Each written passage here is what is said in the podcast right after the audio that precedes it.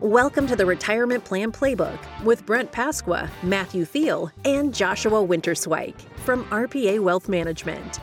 In this podcast, we cover current events, retirement planning strategies, and provide you with the tools to help you build a successful retirement playbook in any political or financial landscape. Join Brent, Matthew, and Joshua as they navigate the issues that can make the later stages of your retirement plan challenging and help you create the best retirement plan playbook. Now, let's get to the show. Hello and welcome to the Retirement Plan Playbook. I'm your host, Brent Pasqua, and today we're joined by our regular co hosts, Matthew Thiel and Joshua Winterswike. And we're here to discuss the Secure Act, which is the Secure Act 2.0, and our predictions for 2023. As we get this thing rolling, we're settling into our new office here in Claremont. How are you guys liking it? Hey Brent, great to see you. You know, welcome to 2023. New year, new us, new office. I'm I'm digging it out here. I like it. My office is a lot smaller than my old office uh, that we had at Rancho, but I really like it. I, I don't know what it is. I feel like it's easier to concentrate in a smaller room than a bigger room. Uh, I guess I'm just weird like that. What about you, Josh? Maybe it's because you have more windows. Yeah, that might be. And like maybe because my desk, like I could kind of see out the window, but it's really easy to concentrate. I like it. I feel like every time I walk into your office, I just want to walk right back out. That's, that's good. I like that. Maybe it means less people are coming into my office to bother me. Wow. You know, since my work is so important. but but Josh, you found some way to get the bigger office. So how did that work out? I let Matt pick. Matt Matt picked, and I somehow got a little. It's just a little bit bigger. It's not much bigger. No, I at all. gave I gave you the bigger office because I wanted to be a team player. No, what- yeah, right. when I come into your office, I want to stay. Like I will sit there and have a conversation. But when I go into Matt's, it's like I'm just like that guy that just turns right back Maybe around. and it's I'm just the attitude, though. You feel the attitude. No, to talk about the Claremont office, though, to be honest, I love it. I, we've only been here for a few weeks, and I'm really enjoying it. Love it. Yeah, it's nice. Um, and it's, it's really improved. We used to have to go through walks in a parking lot by train tracks, and now we could like go through walks by other businesses and you know shops and restaurants, and it's, it's just a really nice environment down here. I think a lot of people can pick up on over the years that we're really kind of healthy. We eat healthy, we work out, and it's becoming already. We've only been here for less than a month. It's really hard to not go and eat down the street because everything is right here, and all the restaurants are incredible. Oh yeah, I wanted a bagel sandwich this morning. There's a bagel shop right here. Yeah, I was thinking that too. But then also, you know, once five o'clock rolls around, they're like, "Oh, happy hour, dude! Just grab a beer before the ride home." Yeah, there's a there's a lot of entertainment right in this area where it's just really difficult to try to like stay on task. Don't go don't even go get that midday coffee that you really want. You know, that's a lot of calories. It's not a temptation. I think we went to is that what's that place called? Iron and uh, Iron and Kin. Iron and Cannon, we got the matcha lattes the other day when um, you were uh, out at the dentist, and oh, God, they were good.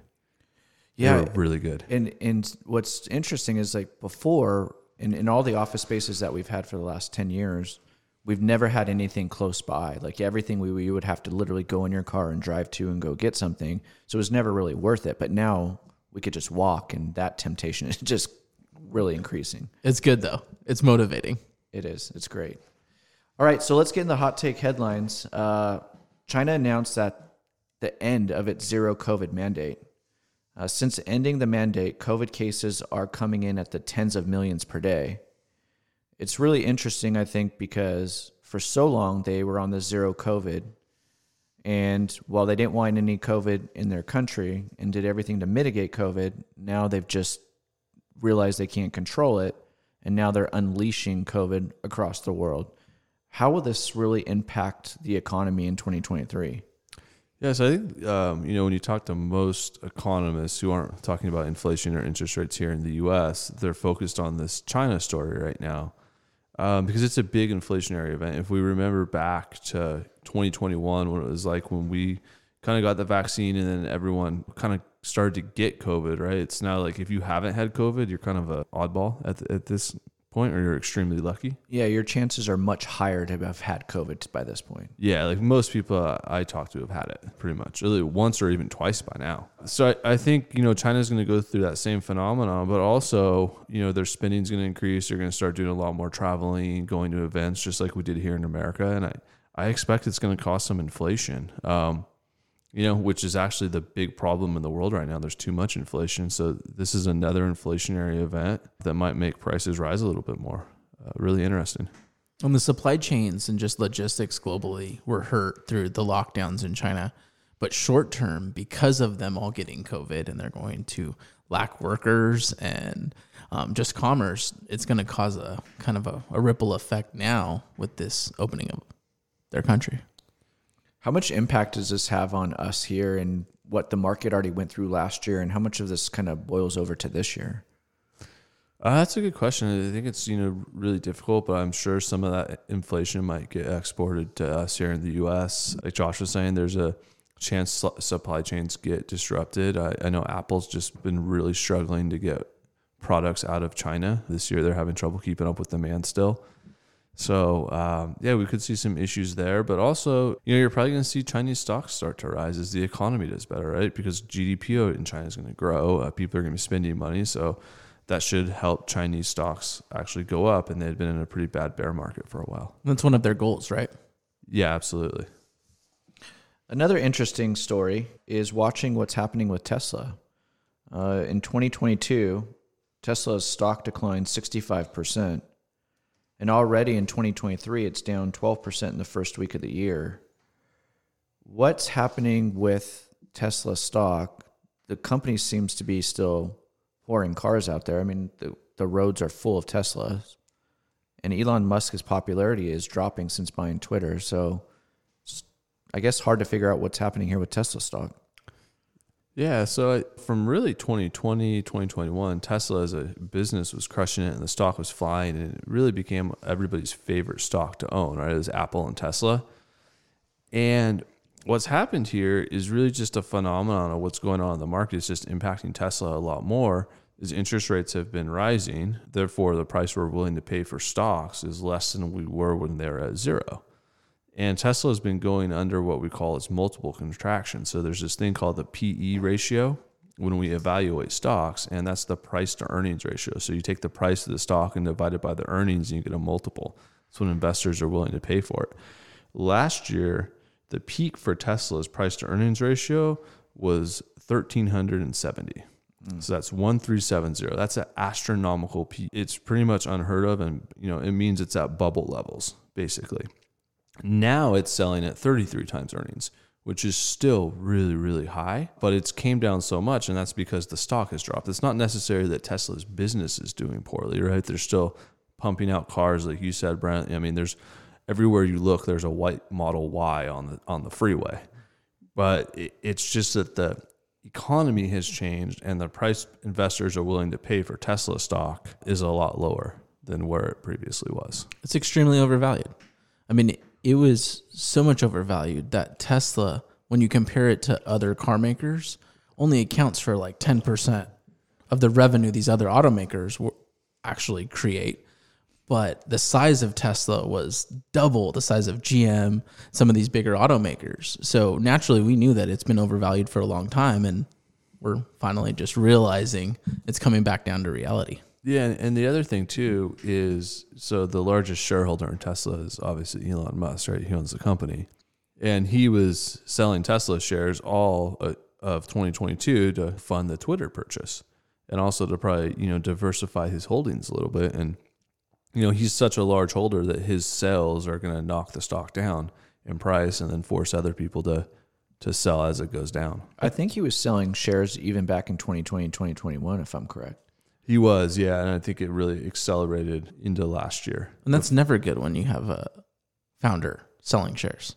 No, not at all. Um, and in his case, it, you know, obviously he looks pretty smart because he did use the money to diversify into Twitter, whether you believe in him purchasing it or not. It was a way for him to sell some shares and buy buy another business. But I can't like help but to also mention that the amount of EV cars coming to market has almost doubled you know, from a few years ago.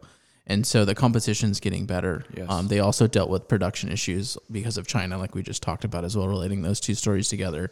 So I think there's just a lot of variables, and we're cleaning out the the froth from Tesla. Yeah, and at the end of the day, it's an automaker. I most clients don't call me getting excited to own Ford shares. Ford has a pretty sweet EV as well, that Ford E Mustang. That's a cool car, and they It have a cool the car. I think the F one fifty truck coming out that's also an EV, so like Josh was saying, increased competition. But I mean that's why the, the price is going down. Uh, it might go down a little bit more this year, uh, but long term, I'm, I'm still I'm sure it's still a great investment. There's a lot of really good technology in Tesla. They're leading the self driving revolution, which is really cool. But we're probably just not going to see the PE ratio at 1,300 times earnings again. That's ridiculous. Yeah, and I think competition's really interesting right now with that because you know I've looked at wanting to buy a Tesla for a while, but now you start in the back of your mind before you like you buy something that's that expensive, you start to think, well, there's a lot of other options out there. Is it really worth just getting the same car that's everybody else has? And you know, should you look at other options? The competition is is really heating up. Yeah, absolutely. The the value the long term value to Tesla is in their charging network. Nobody else has been able to compete with that because you know you could drive your Tesla around the USA and just go to all their different supercharger stations. Like nobody else has that. It's a huge value. All right, well, let's get into our retirement planning corner. Today, we're going to go do a two part retirement planning corner. Uh, the first, we'll discuss the Secure Act of 2.0, and then we'll discuss really the themes of 2023. To start, on December 23rd, 2022, the U.S. House of Representatives passed a Consolidation Appropriations Act of uh, what is the 2023 bill authorizing roughly 1.7 trillion in new federal spending. Included in this monstrous 4,000 plus page document was the much anticipated and long awaited retirement bill known as the Secure Act of 2.0. Now, the first Secure Act of 2.0 was what passed in 2020, right? And so now this is now a new version of Secure Act 2.0. But I think why this is actually critically important is because a lot of things in this bill does impact many clients and many people financially. Let's start with those. One of them being with required minimum distributions. What's happening with that age? Ah, so starting this year, the RMD age has been it's been raised to 73 for individuals born between 1951 and 1959. So that would be a lot of people who listen to this show. Your RMD age was previously 70 and a half. Then it got moved to 72, and now it's gotten bumped out again to 73. And it's going to be 75 for people born in 1960 or so now if you were born 1960 or later your rmd age is 75 uh, previously like i said it was 70 and a half and then 72 um, one this is kind of confusing because it, now it's kind of based on your birth year. Instead of just being okay when you turn 72 your rmd is you know xyz now you know if you're 1960 or later it's 75 and then obviously if you're in the 51 to 59 age 1951 to 1959 birth year, your RMD um, is 73. So just kind of confusing. Um, I wish it was a little bit more standardized because I think a lot of people are going to get really confused here. But it is good they're pushing out the RMD. Uh, that's good for people who don't need to rely on their retirement savings for income in retirement. So somebody that was born in 1951 was supposed to take an RMD this year, correct? Because they would have been 72 this year. So did they have to take it this year? I believe not. So if We'll have to if fact check that. Yeah, Yes. we, We do have to fact check that because I think that there is some exceptions there, or potentially that they do have to take that. So, and this is interesting too because I think this is following a lot of some Social Security numbers, right? So there's ages with full retirement age, and then years recollector for Social, Social Security. This seems to be following some of those numbers. So it's interesting that they're kind of age basing this out, similar to Social Security now. Yeah, very similar. I think it opens up a lot of like financial planning techniques. And I think that also like if if we're just giving kind of the opinion of our clients as well, they're going to like this because a lot of people don't like being forced to having to take money earlier if they don't need it. So this does give you options. If you do need it, you could still take it, but it's not also requiring you. So I think it's pretty unique and I think it's a, a good thing, but like Matt said, making it more complicated. Yeah, I feel bad for the people who maybe missed even the first Secure Act, right? Because they already had started their RMD, so they didn't get included in 72. And then anybody last year who started their RMD is now left behind as well. So, yeah, interesting. Yeah. So what the RMD again is is the amount of amount that you will have to take out of your IRA once you reach a certain age. So you have to take a distribution. Now they're changing when you have to take those distributions, and now it's all based on these different years of when you were born. Now complicating not how much you're going to have to take out, but necessarily when you're going to start taking it out. Yes. So what's happening then with the 401k RMDs and Roth 401ks? So before there was a requirement under the RMD rules that if you did have Roth or post-tax money in a 401k, that you'd have to take an required minimum distribution or an RMD from that account. Um, this wasn't the case for Roth IRAs; it was only Roth 401ks. And now the Secure Act 2.0 is mandating that you don't have to take an RMD from a Roth 401k anymore. Yeah, this is such a weird one because I was like, well, when I read it, why wouldn't the people with Roth 401ks just automatically roll to a Roth IRA to avoid the RMD in the first? But now I think having some more time to let this like to think it over in my brain. This is a bill that was just done by like corporate retirement specialists. Totally, one This is the percent. provision to keep the money in the plan. That yeah, because they were upset that why would a client be taking money out of a Roth 401k and it's leaving us as the retirement. So this rule is helping them out by keeping the money there. Yeah, we really should remove special interest from Washington. Good luck with that. All right, so let's get into the next one in the 2.0. Qualified charitable distributions um, are a big part of how money comes out and where the money goes from an IRA. Tell us what happened to the rules reco- re- around QCDs. Yeah, so um, what a QCD is is you could basically give your RMD to charity or part of it from your retirement account. It's a popular strategy with a fair number of people um, who are charitably inclined. Um, that said, what they did is they they're putting a cap on it, so the annual limit's going to be hundred thousand dollars, and that'll be indexed for inflation. Um, you know, big change here. I don't really see this impacting too many people other than extreme high net worth. Not many people give more than a hundred thousand dollars to charity in the first place. It's usually somewhere around five to ten thousand a year. I find for most people. So, not a massive change, but there is a cap now.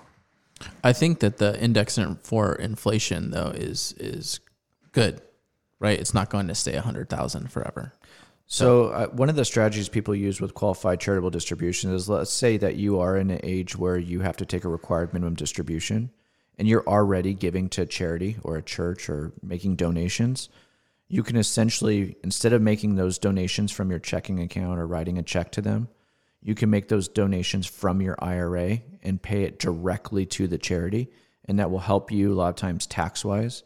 And so it's a very helpful strategy when implemented. If you're already giving to a charity, it's probably a better way to do it if you're having to take distributions from your IRA or if you're already just taking your IRA distributions. It can be very advantageous. So I think this does obviously sort of change a little bit on just on the limits, but doesn't really have a big impact like you're saying, man, on how much people are going to give versus the limits. All right, Josh, tell us a little bit about the 401k and the simple IRA catch up contributions. So the Secure Act 2.0 making things more complicated again. So for 401ks, you had a provision within the 401k that if you were over 50 years old, you could place even more money into that 401k. It was called a catch-up contribution. Now with the Secure Act 2.0, the catch-up contribution limit for individuals age 60 to 63 in 2025 or later will have an increased limit up to $10,000 that catch up provision right now for 2023 is 7500 so it's going up for individuals between age 60 and 63 but this doesn't start until 2025 the same type of provision is being adjusted with simple iras that is going up to $5000 as far as a catch up contribution for individuals age 60 to 63 that's an increase from $3500 When I read this, I just want to bang my head in the table and say why. Like again, making things more complex for no reason at all. Just boost the catch, the catch up contribution for have a eight, age 50 bracket and then an age 60 bracket. right Like this is just so confusing and lawmakers they're just so like distorted from reality what's going on. Like nobody's going to understand this. Barely anybody understands what a catch up contribution is in the first place. the my first thought is the idea is good, right? Like Yes. we're increasing the catch up contributions for people still working over 60. But in practice and for individuals, it makes it so complicated that our how many people are really gonna, if they're not researching this, gonna even implement it. And like you said, just make a catch up contribution the same for everyone over 50 and push it up to 10. And it's easier for everyone involved. So many people are going to mess this up. And then the fact that you can only do it for two years, or is it three years? Three years. And then at, at age 64, you can't do it anymore. So then you have to revert back to the old system. Yeah. And just a nightmare for like TPAs for Oh, 401k yeah. companies. everything in this bill is making everything that much more complicated. Going back to the required minimum distribution, Jeez. because now the if you miss your required minimum distribution, the penalty is substantial. It's, if you had a ten thousand dollar required minimum distribution and you miss it, it's a five thousand dollar penalty. It's fifty percent. I mean, this thing, all of this is making everything complicated. Yeah, way more complicated than it has to be. If you're listening to this and thinking, "Man, this sounds complicated," just stop voting these people in office. That's a good recommendation. Is that your recommendation for today? that is my recommendation. And uh, and I'll tell you to everyone out there listening. I mean, how complicated this is. This isn't just complicated for you; it's complicated for us because we have to go back and double check all the time throughout the year what the, the contributions, the limitations, requirement of distribution. I mean, we're having to constantly go back and look all this up because it's never the same. Like every year, they're making changes, they're making adjustments, they're changing substantial part of the rules, and they're rolling them back, and then their starting points and their ending points. It's like, just keep it simple, but it's not. Yeah, and making those changes, like how much then is it really benefiting the individual? Like making it more complicated. There's so much more room for error. All right, let's go into 2023 and let's also discuss how 2022 went. We all know last year uh, was a poor year for investors. The Dow Jones declined by 7.5%. Bonds declined by a whopping 14.9%. And the S&P was down 17% while the Nasdaq finished down the worst, down 30%. Um, today, let's discuss some of the key themes and trends that we believe will shape uh, the investment landscape in the coming year and hopefully start to get a better idea of what this year may possibly look like. Last year wasn't great. Um, what is your theme for this year? Yeah, Brent. So I'll, I'll get us started. The theme for this year is we're in a bear market, and I was meeting with a client the other day, and I was you know talking about the bear market and how you know we kind of need to change the way that we think about stocks and think about how the return we expect from our portfolio. And then the client stopped me and said, "You know, Matthew, I don't even know what a bear market is." I was like, "Oh, okay, so we got to go backwards." So what a bear market is is when stock prices decline by twenty percent or more which is what happened last year, right? So we're in a bear market. The bear market started last January. So in January of 22 is when the bear market started. And the next question a lot of people have is, well, how long is this going to last, right? Because I don't like losing money in my stocks. And bear markets can last anywhere from a couple weeks to months to years. And we remember during 2020, we actually had a bear market. The stocks crashed by 30%. That was a month long bear market. It was so short, most people didn't even notice it. That said, though, on average, bear markets last a lot shorter or a lot shorter than bull markets, right? Bull markets usually last five to 10 years. Bear markets usually last six months to two years. So the good news is we're one year into this bear market. It'll probably end sometime this year or early next year. And then we'll resume a new bull phase, and those usually last at least five years. So that's good. That's something to be optimistic. As far as investment opportunities in bear markets, we just kind of have to change our expectations for a few years of what we expect our portfolios are going to gain. Typically, the best investments are holding some cash. So that'd be, you know, increasing your emergency fund or having a little extra cash cushion in your portfolio. It'd be buying treasury bonds. I think we'll probably talk about that later, but that's one of our favorite investment strategies right now is buying short-term T-bills yielding, you know, four and a half, almost five percent. Gold again is a usually performs pretty well in the bear market. And then the best performing stocks last year, and I'd expect them to be pretty good this year as well, are you know holding those utility companies, consumer staples, and healthcare. You know, that's kind of the playbook to make it through a bear market. And we've been trying to position our clients' portfolios for this. Um, but again, as we go into 23, as we end the in 22 with clearly in a bear market, we just have to change our expectations for a portfolio, change how we're going to think about investing, at least for another six months to a year. I think this change is like creating a new normal, right? And what you're saying and what I'm hearing you say is we have to adjust to kind of what is a new normal.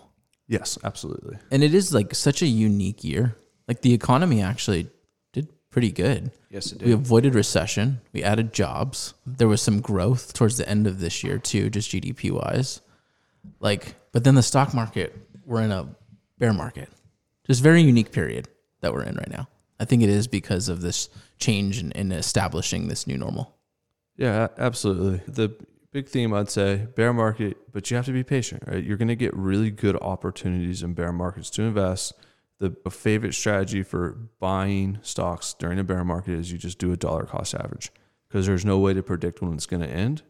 But if you're slowly buying shares at low prices, guess what? When they go back up to higher prices, you're going to have more money than you do today. So, what should people do right now if they're retired or they're thinking about retirement in their portfolio with knowing that we're in this bear market, there are opportunities? Should people go out and make, you know, these rash decisions or changes to their portfolio to defensive stocks or to short term bonds? Well, I, I think we'll get into it in a minute, but the the it's a blessing and a curse. So if you're like looking to retire right now, that's really good especially if you know your 401k is held up pretty good you have you, have a you know fair amount of money what we could do is we could buy short-term bonds that are paying four and a half percent and that could take care of your income for the whole year and then, you, and then we can invest the rest in stocks and you don't really care what happens to the stock prices because you're getting your monthly income You have a safe place for your, your income you need in the short term, finally. yeah absolutely Interest rates are higher. Just to explain though to T bills for the listeners, anyone who knows, a lot of people are familiar with like bank CDs. It's a CD basically offered by the the government. So just to kind of explain that in simple terms too. Yeah, that's a really good way to clarify it. Um, Josh, what is your theme for this year? My thing is going to be a topic that we've discussed a lot on this podcast over the last 12 months, which is interest rates. We've seen interest rate hikes all of last year, and interest rates we know can affect the economy and markets in, in tons of different ways. And, and we've even felt it within our own personal households. My first kind of impact or, or kind of theme to these higher interest rate climate that we're in is that it is going to be more expensive to purchase and borrow and finance anything right now for individual households in America. And this is going to change your budget, right? This is going to change your plans, whether if it's for a new car, if you plan to move or upgrade a house, or um, just finance, let's say a remodel, right? This is going to change the remodeling landscape from it being in high demand through COVID to potentially not pulling out that home equity line of credit to remodel or add a pool to your backyard because that interest rate is going to be a lot higher. Um, as a result of this, though, too, it can be or it can discourage companies from actually acquiring or starting new projects. And ultimately, all of this change can lead to slower economic growth with higher interest rates. We're contracting the money supply, so growth can potentially slow. And this is going to be a theme throughout all of 2023 unless the Fed pivots. Yeah, this is the new normal. Higher rates, higher rates for longer. I was looking at purchasing a Tesla and I looked at the financing costs. I said, nope, I'm not doing it. It was the interest rate was like 6.7% for perfect credit. There's, you know, no way you can make that math make sense, which is probably another reason why something like Tesla stock was down 66% last year So, what will people do? for cars or yeah, what when, when they need a loan and they're not willing or wanting to pay six, seven percent? I mean, well, if you need a car that bad, you're going to find one like Josh said in your budget. You're not going to buy a Tesla Model 3, you're going to buy a Toyota Corolla. Everyone's going to be downgrading. There's more options. Yeah. right? Maybe even look at used cars, leasing strategies. I mean, there are different options out of there. But again, rates are they going to stay high? That's another question to be asked too. How, and how high? Um, so is the rate short term? Is it long term?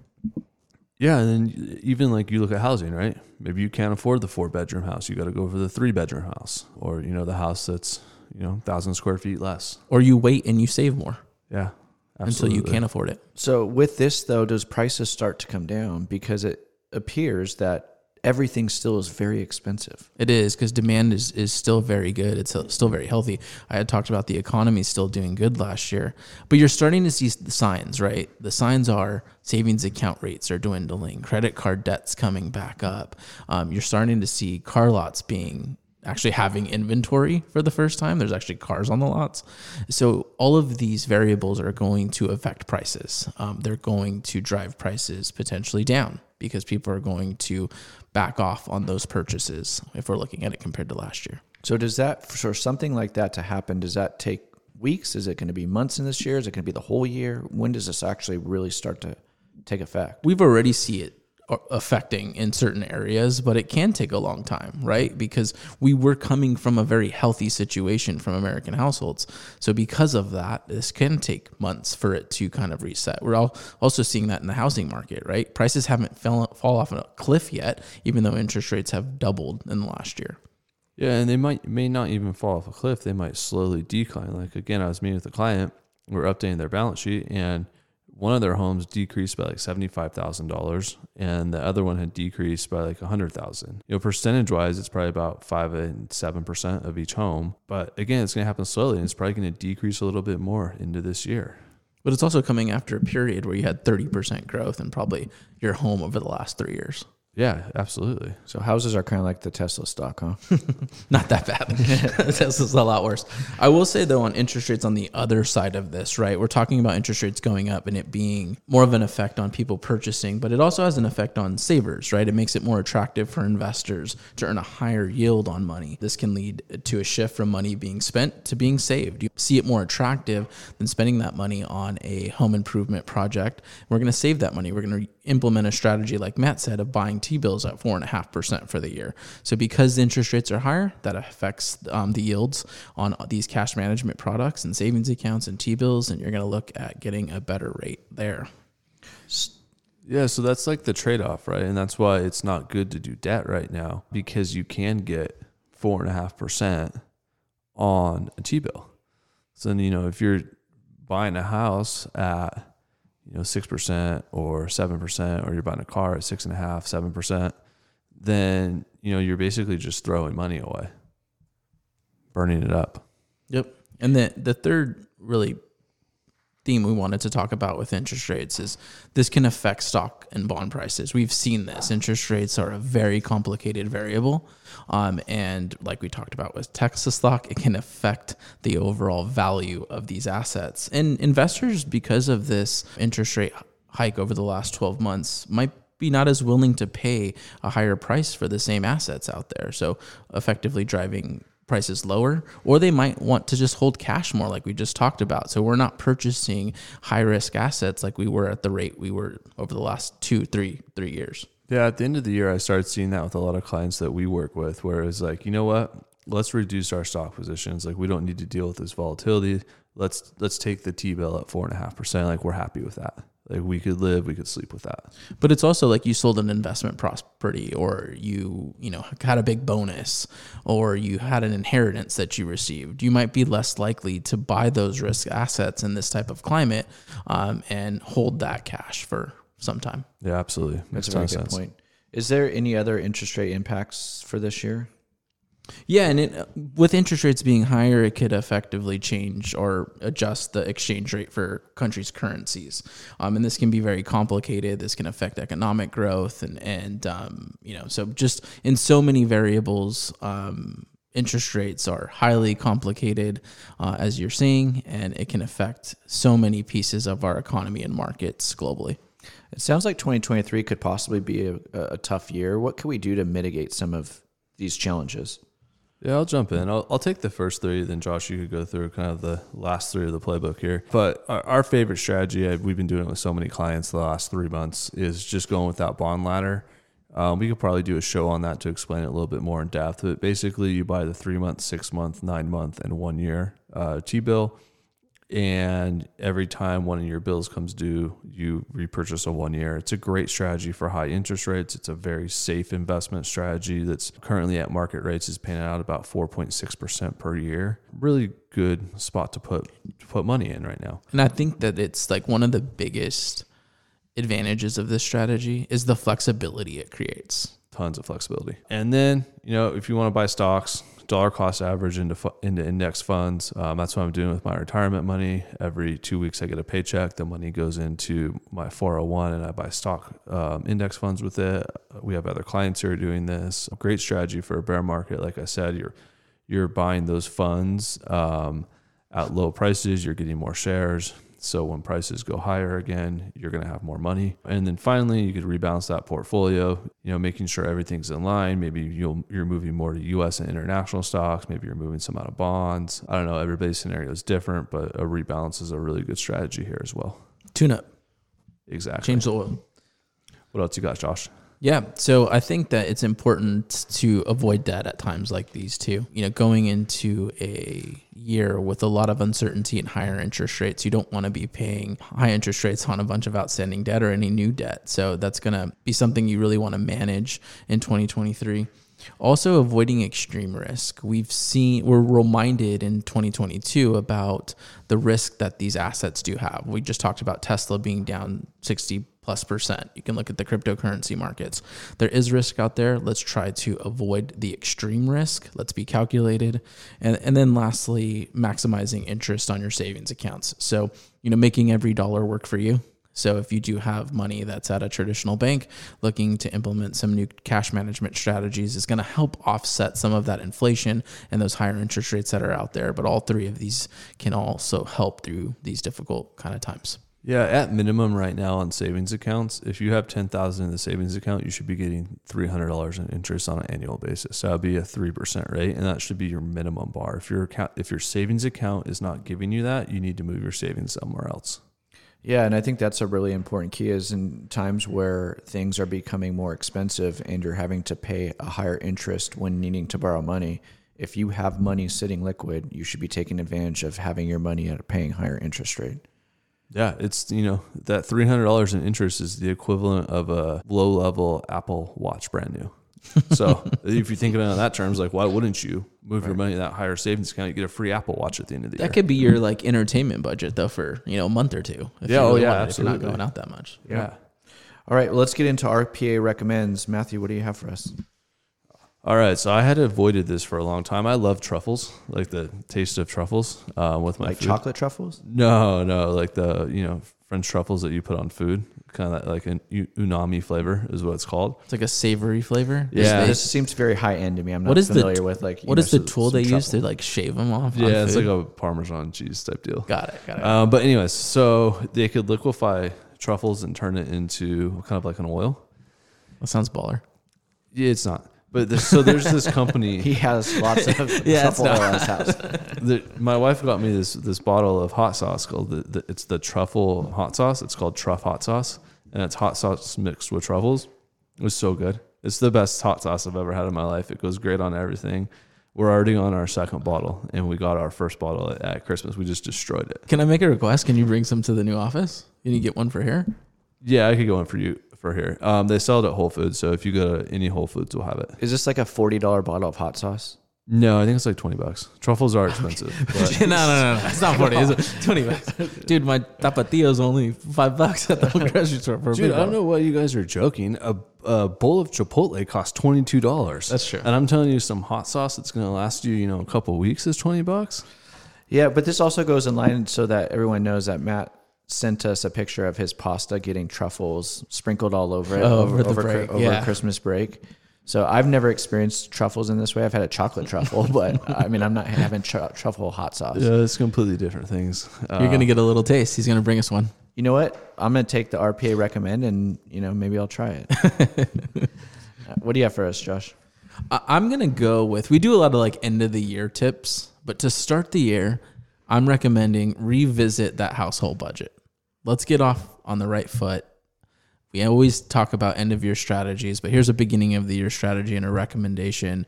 We just talk about interest rates changing, budgets changing, if life's changed.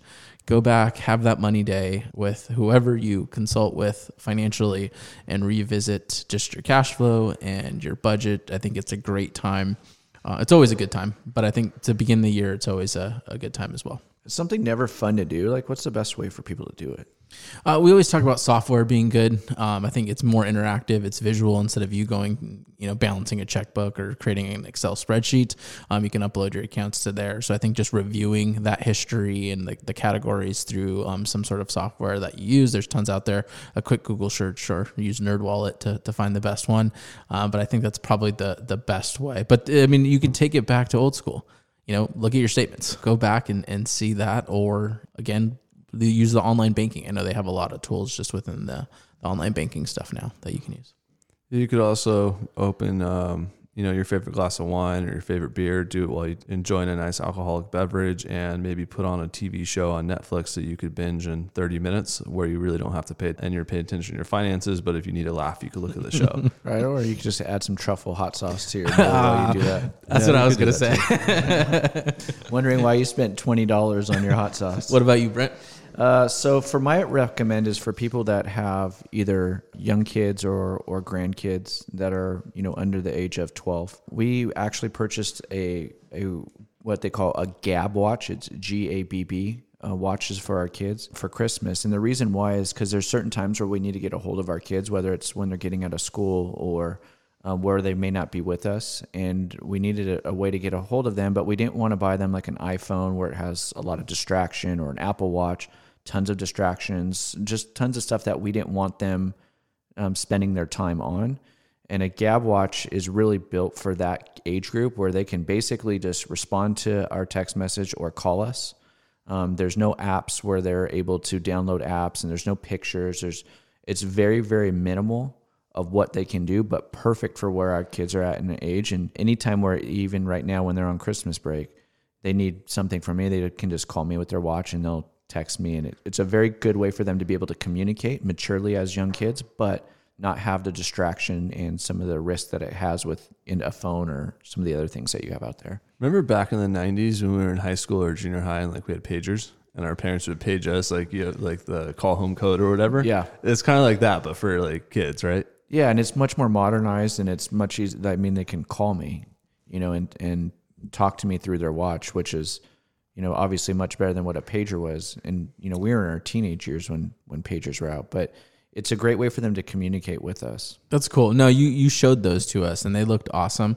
I was like really excited to see if they were excited to get them and you said that they were, so that's cool too. They really enjoy them. But such a cool advancement in technology. No more pagers. It, it's probably cool though, because like I remember when I got my first pager, I was like, oh yeah, I'm a cool kid in school now because I got a pager like everybody else. I'm sure there's other kids who have watches like that, there and they feel cool wearing them. Yeah, and what you do is you you only authorize contacts in their watch, so they can't. There's no keypad for them to dial a number. There's only they can only contact the people that you have authorized inside cool. of their watch. So there's a whole system around it that's really protective, um, but it's Safe. a great way for them to for us to be able to communicate without you know them playing with their watch in class. That's awesome. I imagine you know technology like this even grows and becomes more and more popular with a lot of people as we learn the downfalls of having you know an open iPhone or an open Android phone. Yeah, and and one hour of them having that watch, I thought to myself, I better look at what the text message costs and, and minutes cost. And thank God it's unlimited because I was like, this is going to run up some bill. You got 13 text messages in the last four minutes. Yeah. All right. So as we close out, if you're feeling overwhelmed or unsure about how to navigate these volatile markets, we encourage you to reach out to us at RPA Wealth Management. Our team of experienced financial advisors are here to help you for obviously your retirement and make the most of your savings and investments. Uh, don't let the challenges of last year derail your retirement plans. Contact us today and let us help you get back on track. And as always, thank you for listening to the Retirement Plan Playbook. Thank you. Thank you.